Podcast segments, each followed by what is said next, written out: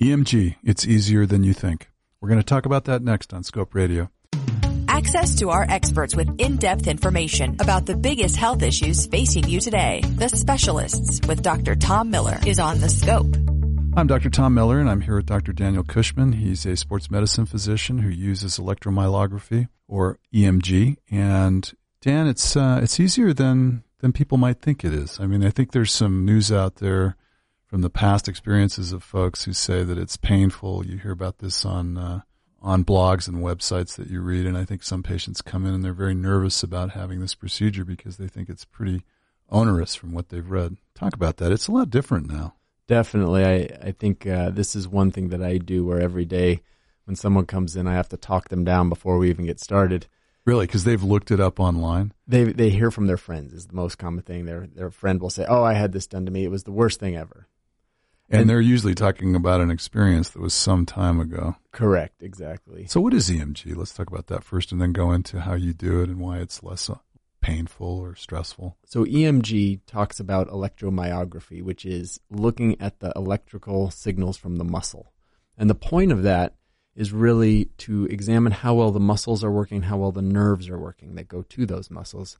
And there's two parts to the test. One is called the nerve conduction study and then what happens there is a small probe is placed on the nerve on the on the surface of the skin, and a small shock is sent down the nerve. Just like in a, a wire, we can see how well that nerve is working by sending a signal down it. That's the first part. Now that sounds, you know, when somebody hears they're going to get shocked, they obviously think, "Uh oh, this this might be incredibly uncomfortable." Exactly. And so the the way it works is that we just basically go up slowly on the on the electricity until they start even feeling it. They don't even feel it at the beginning. And then after they get, usually the first one is the worst one. Then after that, they uh, they get used to it. It's kind of like when you rub your feet on carpet and you touch something metal. Nobody likes that sensation. But if you were to do that to yourself four times, by the fourth time you'd be like, "Ah, oh, I'm used to this." It's like a little static shock. That's exactly it. Yeah. So it's not like touching something coming out of a wall socket. Not at all. Not at all. Not okay. At all. Now, what about the needles? You use needles occasionally when exactly. you're doing EMGs? So the second part of the test is, is the actual EMG portion, and that's using a small needle about the size of an acupuncture needle. So really thin. And all we do is we don't use any electricity. We just put it into different muscles along in the body, depending on, on the test. So when we put that needle into the muscle, we can hear how the nerves are talking to the muscle. This part, on average, the pain level for people is somewhere in the range of 3 out of 10. That's what most people will say it is. Um, it doesn't really hurt. It feels more like a crampy sensation. And when we do this, this gives us a lot of information, can help us find if there's a pinched nerve, even though we're not really doing anything with the nerves, we're only doing the muscles, and can tell us a lot of information. It can tell us how old the problem is, if there's a new problem, if there's damage to the nerve or there's not damage to the nerve, and if things are getting better or have not started healing yet.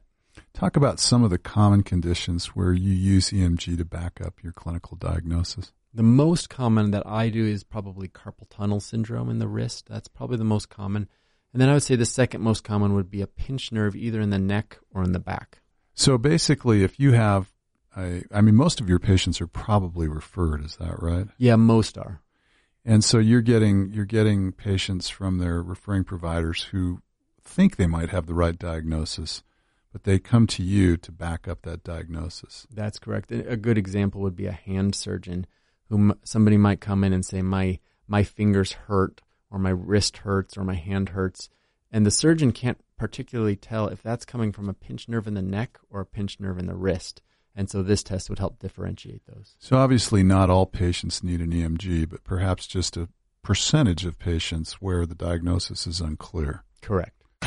TheScopeRadio.com is University of Utah Health Sciences Radio. If you like what you heard, be sure to get our latest content by following us on Facebook. Just click on the Facebook icon at TheScopeRadio.com.